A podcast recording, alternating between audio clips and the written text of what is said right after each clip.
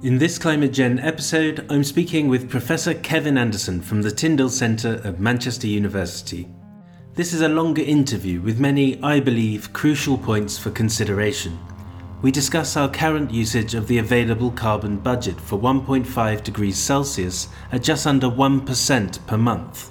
Also, the dangerous and foolish behaviour of the UK Secretary of State for Energy, Kwasi Kwarteng, in trying to reclassify natural gas methane, as a green gas in order to increase investment. Kevin points out that methane is indeed a transition fuel, but only if you want to transition to an unlivable 4 degrees C.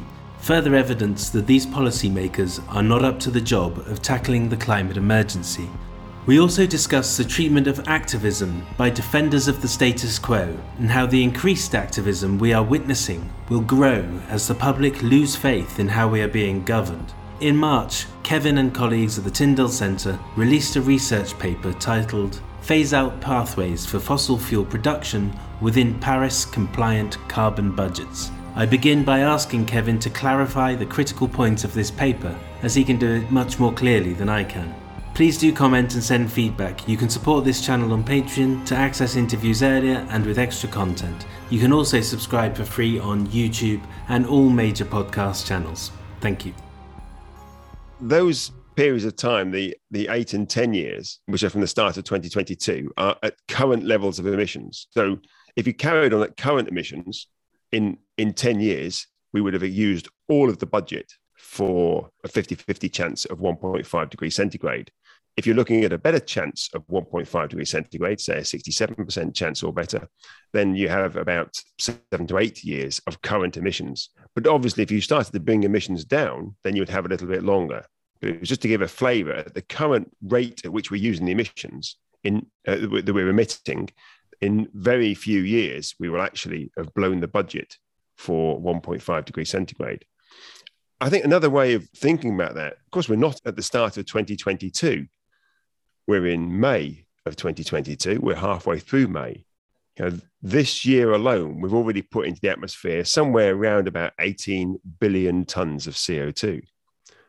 So for the 50, 50 chance of 1.5 degrees centigrade, you look at the carbon budget that remains, every month we use up a little less than 1%, about 0.9% of that budget every month. Each month, we're 1% less than we were the month before. It's quite damning, I think, when you think of it like that, that, you know, 12 months in a year, that's 12% of the budget gone. Yeah, and just given the implications of what we're actually talking about, I mean, these are this is really our last sort of chance when we're using the emissions budget so fast and the odds are still terrible. I mean, 50 50. I mean, you, there's a lot of things you wouldn't do with 50 50 odds. And, you yeah. know, that, that kind of risk is, is exceptional. But we have been saying that for a long time. But we, of course, what we have to remind ourselves, well, we were saying this before for two degrees centigrade. And I think one of the really important things that we've learned in the last 10 years, probably even less than that now, certainly since the, the IPCC special report 1.5, which came out in 2018, is that the impacts do significantly change with even just half a degree of, of warming. So the impacts at two degrees centigrade are considerably worse than the impacts at 1.5 degrees centigrade. As I think when you talk about that in a quick day to day fashion, the difference between 1.5 and 2 degrees centigrade of warming sounds almost nothing. But I think what we've come to understand is that the impact difference between those two is huge. So yeah. beforehand, we were saying the chances of holding below two were incredibly slim. But what we've actually now said is we really need to be holding to 1.5 because of the, because of the, the dire situation with the impacts of 1.5. But of course, at 1.5 degrees centigrade, the budgets are even tighter. And so we end up with this position whereby we've done nothing about climate change in relation to our absolute level of emissions. They've continued to rise. But at the same time, we've brought the actual temperature we want to not exceed now to a lower level, which has reduced the carbon budget. So it's the worst of both worlds, really. We've, we've recognized the impacts look more severe than we'd thought. And therefore, we've brought the, the, um, the temperature nearer, which has reduced the budget and given us even less space to play with. So this is I mean, the language of climate emergency is correct, but of course, it's not the language that's informing our policy. That was um, just a rhetorical language. That was what I was going to actually say. Is that you know the government, the UK government, and I'll just use it for for context, but the UK government declared climate emergency ages ago, and pathways for countries like the UK um, to transition away from from fossil fuel have been presented by people like yourselves, other scientists, um, and yet we don't seem to be making any progress whatsoever. I mean, is there how many assessments of this kind are there out there that you know of, and how much traction are they getting? Given you know how severe this message actually is, these findings rather. Yeah. I mean, this particular report focused here on the fossil fuel producing countries, particularly oil and gas, of which there yeah. are, I think it was 88 of them around the around the world. And some of the some of the countries are are genuinely interested in trying to do something about slowly reducing their production of oil and gas. But even those countries are not in line with anything approaching the sort of reductions that would be required to meet our uh, the carbon budgets associated with our commitments. So there's still this huge and I would say increasing gulf between what we're prepared to do and what we're saying is actually necessary. And one of the ways I think that has been massaged, which I think very dangerously, is this language of net zero. And so a country like the UK, and indeed, I as I understand it, in Australia now with a new leader, they're still thinking they can open new a few new mines. We, are looking at the UK. We can expand our oil and gas production. Um, the Norwegian government is looking at 29 has opened up 29 new licenses around the Arctic. So uh, across the world, and, and the same with Biden in the US, you know, across the world, we are seeing the oil and gas producers looking for ever more oil and gas to produce, and indeed coal, which is completely and utterly un- incompatible with our commitments. But we've massaged it with this language of net zero by 2050 that allows us to, to some extent, sort of, sort of salve our conscience in the short term by passing that burden on to the longer term. So we do not have to face the, the huge political challenges that the actual numbers dictate. UK Secretary of State for Energy, Kwasi Kwarteng, said recently he wants natural gas to be reclassified as a green energy source to entice investors. And in the context of the Paris Agreement, what would your response to that be? Well, I mean, it's, it's just nonsense. It's a sort of flying pigs argument. Um, gas is principally methane the chemical equations of methane are CH4, the first one being carbon. So 75% of the mass of any quantity of gas is carbon. 75%. So you can't call something that is made up of 75% carbon that when you burn, you get huge quantities of carbon dioxide. You can't call that a low carbon fuel. It is a high carbon fuel. It's just lower carbon than the worst fuels you could possibly imagine, like coal but it is incredibly high carbon. It also has um, a lot of other leaks in the production of, of methane and extraction of methane that that you get methane gases released into the atmosphere, which don't last so long but have a very um, high warming impact in the near term. So it, it, in no way should be classified as a green fuel. It should not be classified as a as a um, as a transition fuel either. So it is not part of, of the agenda for meeting meeting our Paris commitments. So he is misguided, completely misguided, or been deliberately uh, obtuse in, in making that statement. But remember, it's not just the UK here. The EU has has already already pushed very hard on gas. Lots of parts of the world now are trying to push hard on gas being the new green fuel. So you know, the UK government has put in a billion pounds of public money into the development of a huge field in Mozambique, a liquefied natural gas field not for the Mozambicans, of course, but for export to other parts of the world, including, of course, the UK. So there was lots of money around the world being spent on gas. Um, and the rhetorical language around it is that it's a transition fuel. It's, it's, it's probably accurate. It's a transition fuel to four degrees centigrade of warming. It's not a transition to 1.5 to two degrees centigrade of warming. So if, if perhaps Kwasi Kwarteng, he meant that, that it's a low carbon fuel relative to four degrees centigrade of warming, maybe some legitimacy to his arguments. If you had the ear of the British government, I don't know who has, but if you did have the ear of the British government, what would you be saying to them regarding their choices within the carbon budgets and the pressure faced by energy hmm. shortages mm. in at the moment? Well, I think the the Putin issue. I don't want to call it the Russian issue because I think it's it's you know it's too easy to to paint the whole of Russia as if they're all little Putins, which of course they clearly aren't. It's been driven by one particular person with a small acolyte of of others around him. What's happened with you know, in terms of the oil, the the oil and gas price shock and the security issues, I think reflects or draw, should draw attention to two things. One is that why are we still locked into fossil fuels 32 years after the first IPCC report, 30 years after the UNFCCC was set up in the Rio Earth Summit in 1992? If we had actually taken some note of what our science repeatedly says, if we had actually converted the rhetorical speeches of our grand leaders into action, it wouldn't matter what Putin did in oil and gas because we wouldn't be there today. We wouldn't be locked into that. The fact is, we have spent 32 years deliberately choosing to prefer rhetoric over action on climate change. So we're still locked into fossil fuels. So the first thing we have to do is have a bit of humility and recognize that our, our deliberate delusion and deception for 30 years has left us in this vulnerable position where we have this price volatility when something happens, such as, as, as Putin's escapades in Ukraine. But the second part of that, I think, is that what is our emergency response to this? Is it like the emergency response we had in 39, where we say we've got limited supply? How do we fairly ration it out? No, it's not.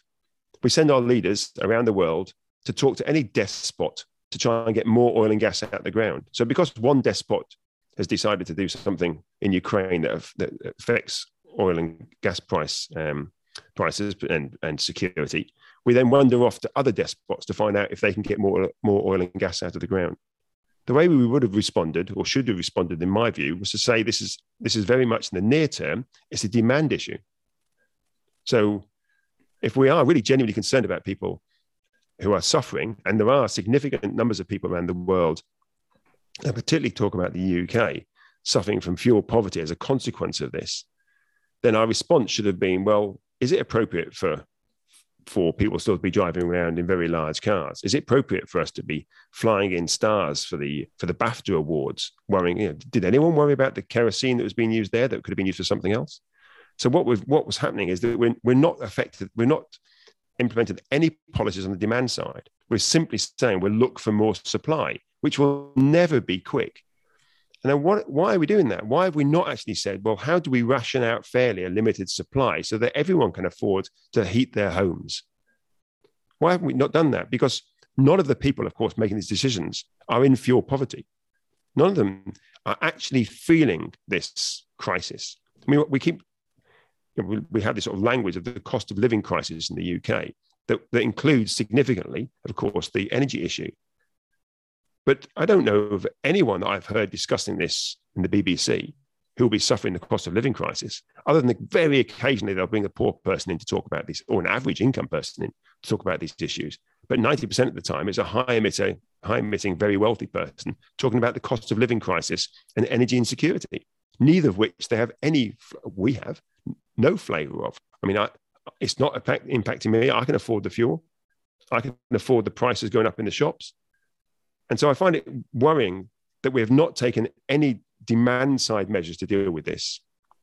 Um, so what we should be doing, if, if you asked me to stay, how do you stay in the carbon budgets and deal with the immediacy of the problems that we face, and they're very real problems. And some people are talking about 30 to 50% of UK households going into fuel poverty, where they cannot heat their homes sufficiently to try and I mean, ensure that they're in good, good enough quality for their children to have good health living in those homes. So it's really, really very disturbing with the rocketing price of energy in the UK. And I'm sure this is happening in other countries as well. We should be one, looking to do demand side measures now, which is about how do you allocate out a limited supply in a fair fashion. And two, absolute sort of um, you know uh, industrial renaissance in, in terms of um, developing renewables. So there should be producing renewables like there's no tomorrow, and at the same time doing the demand side measures. Those two would deal with the short term and the medium to long term. But we're doing neither. We're not doing anything on the demand side. And we're wandering around different oil and gas test spots around the world saying, please produce some more oil and gas. Okay. And if you take that idea of rationing and the scaling up of renewables, and you look around the world of nations, and uh, I think a good example is India, where in, uh, Prime Minister Modi has said you know, we need a trillion dollars to accelerate our transition. Um, and that's obviously met with hostility by British press. Forget it, the kind of response. Mm. Do you think that, given the constraints of this report, given where the people who need the help and it scales beyond India, do you think that we just have to now think about finding that budget, handing over the wealth for a collective? It's not solely to help them. It's actually there is a comeback to us in that we get to we get to survive in the long term. Yeah, I mean, without a doubt. I mean, there's absolutely, again, it comes back to are we serious about our commitments? And this is what we, we lay out really clear in the report. If we're serious about our commitments, we have to do everything we can on mitigation to reduce our emissions. But that in itself is not going to be enough because for the poor parts of the world, they're not going to be leapfrogging over the fossil fuel period or area that we've that we've benefited from. They're going to be using what they have as their indigenous resources, and we simply don't don't have the carbon budget space for that. So we've got to um, provide some financial wherewithal to help them leapfrog over the, over what we have benefited benefited from. So we're asking them to keep their oil and gas in the ground and to move ahead with with a, um, a you know um, an energy efficient, renewable, low carbon energy future, and that will initially that will be quite expensive. And so, without a doubt, we have to provide the wherewithal for that.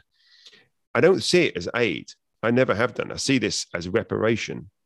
And that is because what we what we have done, at least for 30 years, is to knowingly do almost nothing about our emissions. And I can no doubt I can hear the people in the Committee on Climate Change and different MPs in the UK and other wealthy countries saying, well, look how wonderful you know we've been on this. But actually, when you look at our total carbon footprint, if you look at the total carbon footprint for the EU, typically, then it's, it's barely changed since 1990. Where it has come down it's significantly been driven by um, offshoring our emissions to other parts of the world. So the UK, if you take account of the full carbon footprint of the UK, is probably down 15% in 30 odd years, which is less than half a percent a year. So almost nothing. And most of that was driven by um, the shift away from gas to coal. Most of that, actually, or a significant part of that, not because of carbon reasons, but because of issues do with sulfur and wider pollution. And of course, offshoring our emissions to other parts of the world.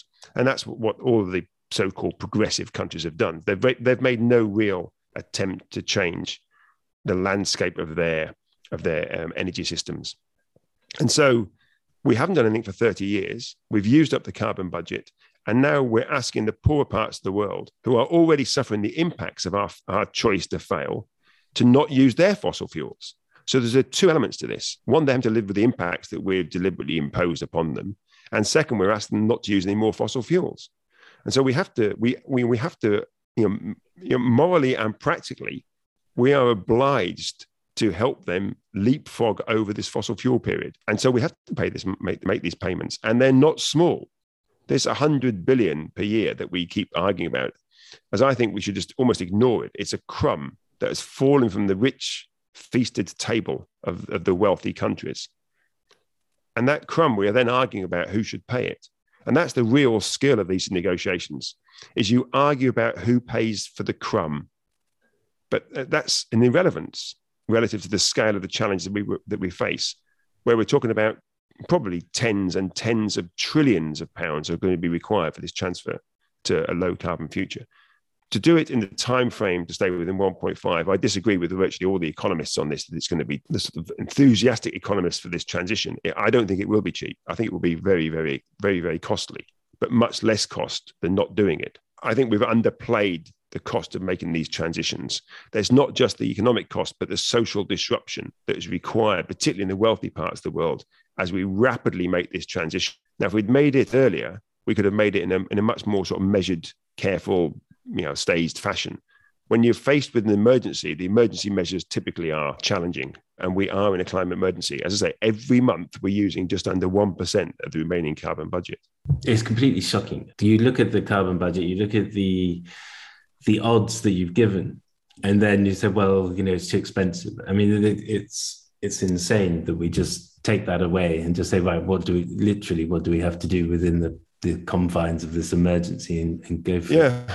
And, and I, I find it, although I'm being buoyed up by how civil society, a whole, I've spoke about this before on, on, many occasions, a whole sort of messy gaggle of civil society groups, and including in that some academics and others as well, I think have got a handle on, on what the scale of this challenge is and are calling for really radical change.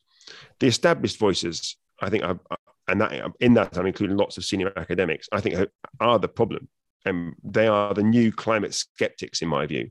It's not that they deny the science, but they deny the, what the mitigation is necessary to align with the science and the commitments that they have made, that we have made. To me, that is a real issue where I hear meeting after meeting where you hear these grand words and wonderful speeches, and it's just hidden behind the sorts of nonsense we're hearing from the UK about gas being a green fuel, behind uh, technologies in the future, removing the carbon dioxide from the atmosphere. All of that is about avoiding the radical changes that are required today. Last year, we discussed the work you did around elites wielding too much power in society. Yes, yeah and they are in large part supported by academics and other enablers.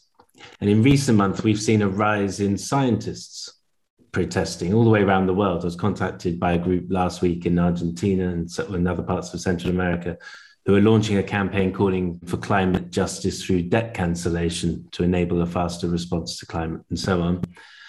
Does this growing movement of academics, climate scientists indicate a shift that you were alluding to then. When it's become even in the uk in america so just mention south america is very it's becoming more overt.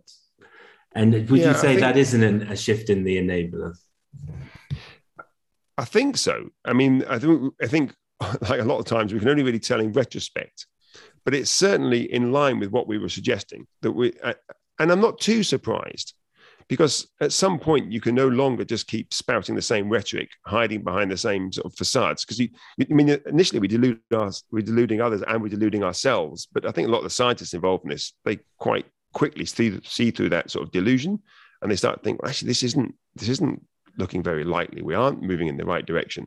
You know, the numbers paint a picture for them, and, and I think uh, when we're all like this, actually, I mean, we all we all paint a picture that comfortably fits with our worldview. But as we as we redo that, as we re- reassess that re- repeatedly, eventually it doesn't fit with our worldview. And I think those people whose whose lives are particularly spent working around the numerical framing of this, and indeed the political framing to some degree, eventually you can't hold those two. You know, the worldview that they that they have doesn't fit with the numbers and the analysis that they're, that they're doing. And I think we're seeing that with quite a lot of the scientists um, now saying that this just doesn't look in any way viable. Um, we need to do something radically different. And so a lot of them now are, are protesting because their voices are not being heard, but they are still being drowned out, I think, in part by still some quite senior academics and civil servants and policymakers who still want to sing this sort of green growth tale. Um, and I think that's supported significantly by the media as well.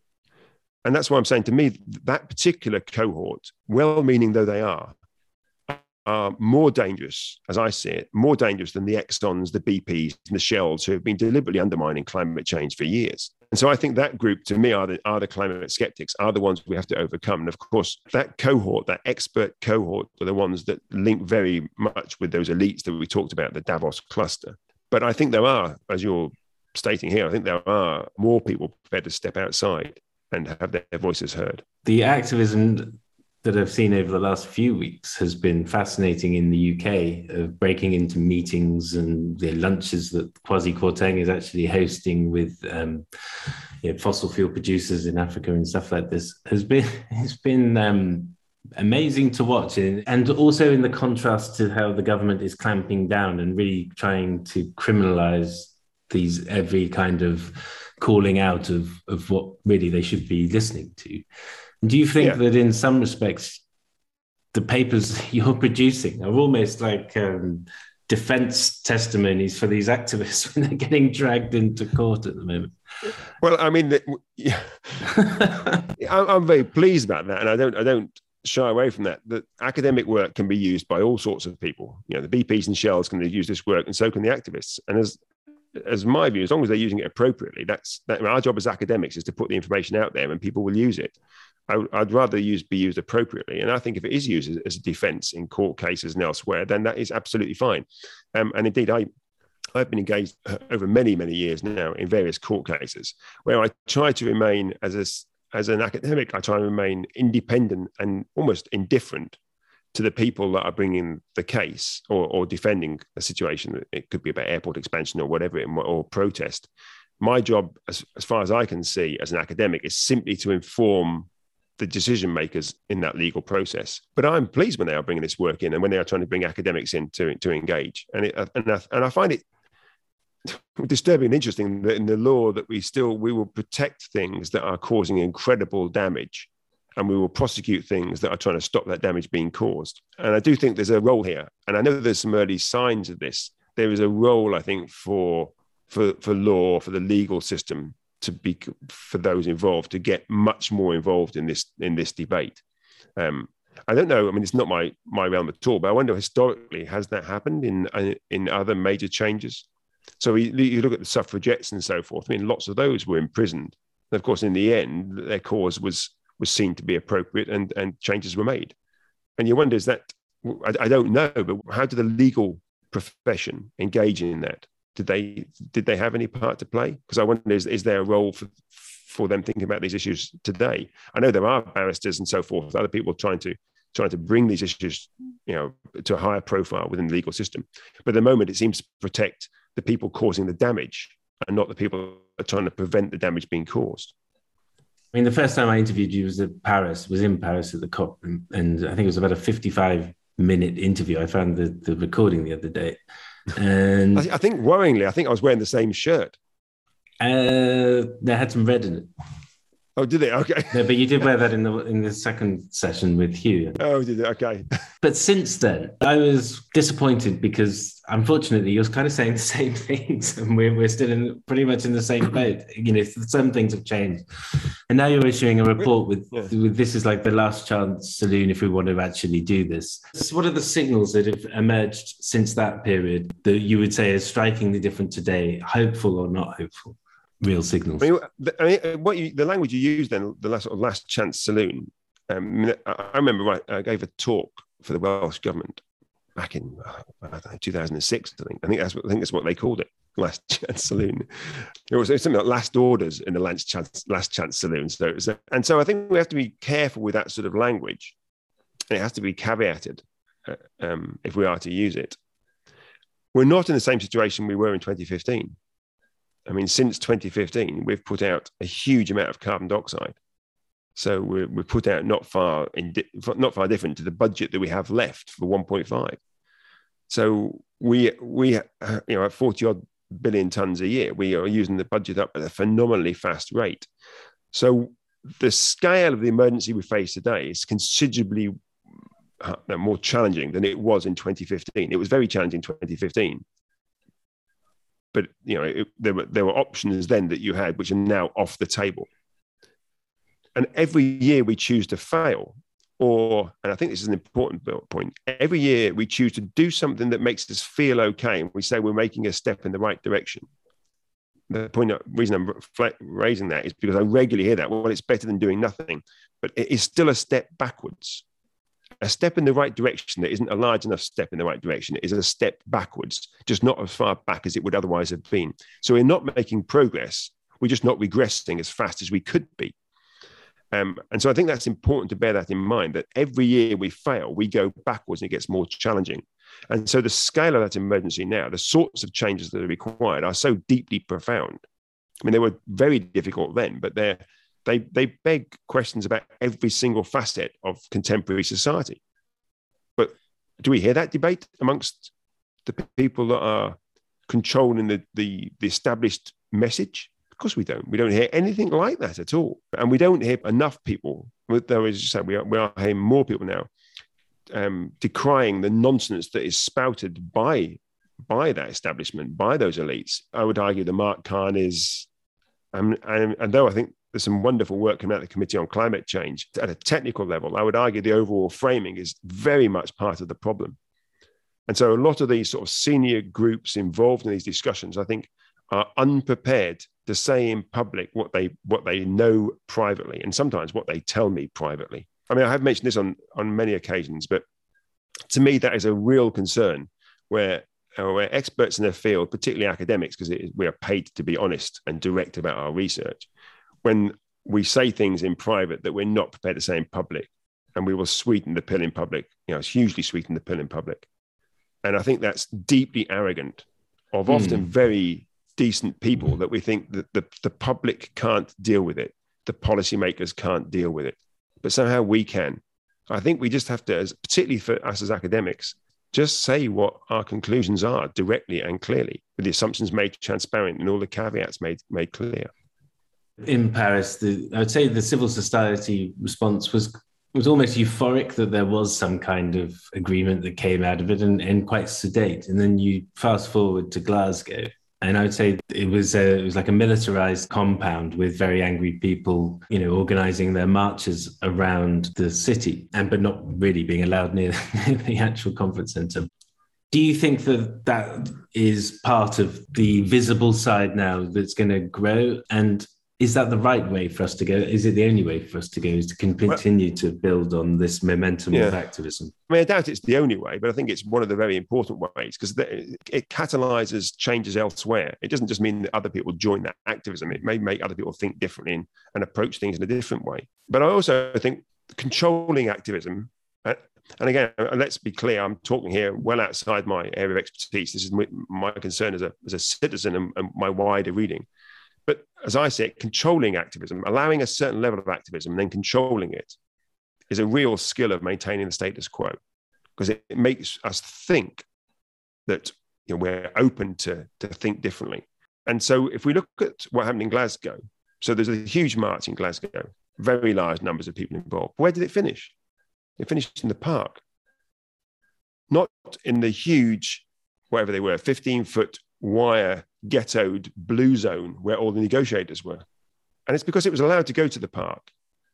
But is that activism? Is that a protest when you go along the route you're told to go to the park, where you sort of fizzle out and you're not seen and filmed and heard banging on the big 15 foot blue gates that lock the negotiators away from wider society? Now, I'm not suggesting that they should be breaking them down and you know, and a sort of a, a Trumpian approach. I'm not suggesting that at all, but I do think perhaps turning up there and and seeing that those protests at the gates of the place where the negotiators are saying things like, "Oh, gas is a clean transition fuel," that we need to hear those voices in the ears of the negotiators, of the policymakers, not as they as they fade out in the parks of Glasgow.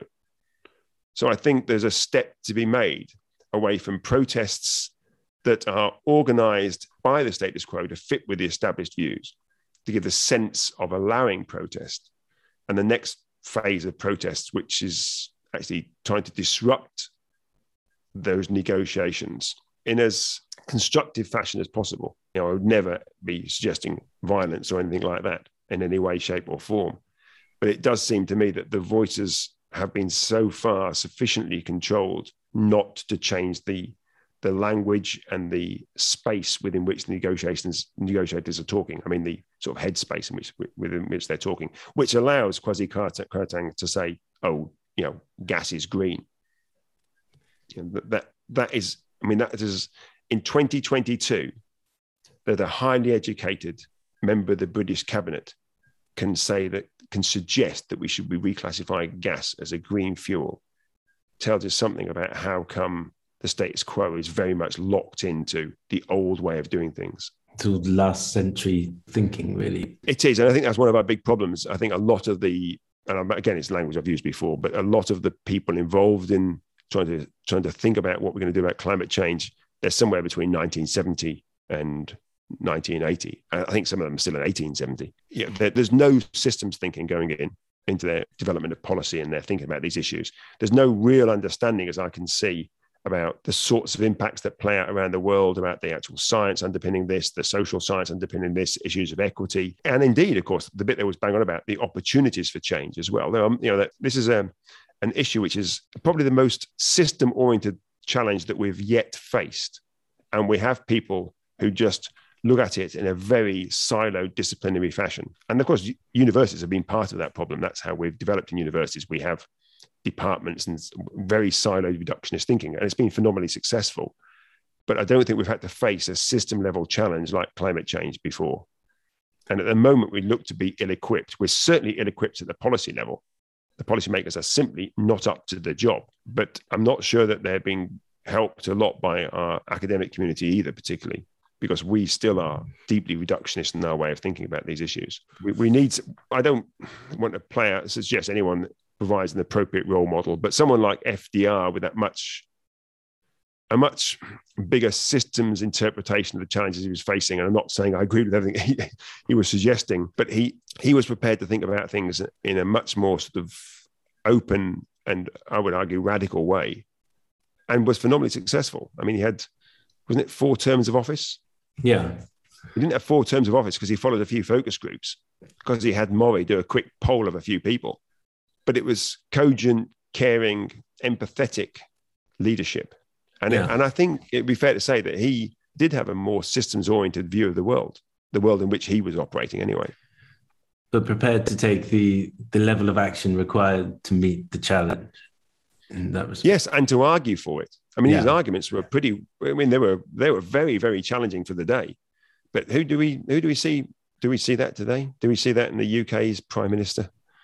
Do we see that in in many of the EU countries? Do we see it in the US? I mean, it's it's, it's there's, there's there is absolutely no leadership on climate change with any of these so-called progressive countries. If you take that point, and in the last few weeks, we've had this heat wave in Europe, we've had a heat wave in India and Pakistan.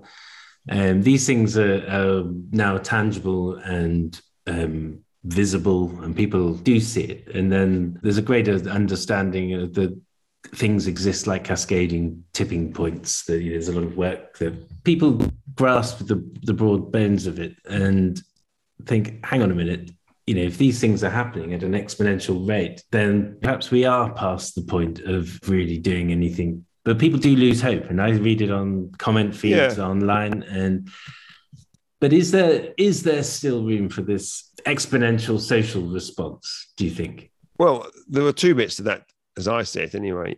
I, I've I don't like the doomsday narrative. I've been accused of it, but I completely don't. I, it's not one I accept at all. Uh, you know, if we carry on as we are today, then the prospects don't look promising. look, I mean, they look really dire. But we don't have to carry on as we are today. And then what some people say, and this is what the deep doomsday sort of view of this, is that we're already past all the tipping points. Well, what I like about the uncertainty in the science, and I don't mean the uncertainty about, you know, is climate change caused by reducing, by uh, you know, um, emitting carbon dioxide? All of that we know. But we don't know exactly what the response to the climate is going to be. So we don't know if we've passed the tipping points or not. And because we don't know that, then it's worth trying everything we can to avoid passing them. The lower the temperature that we can hold to, the less chance that you pass tipping points.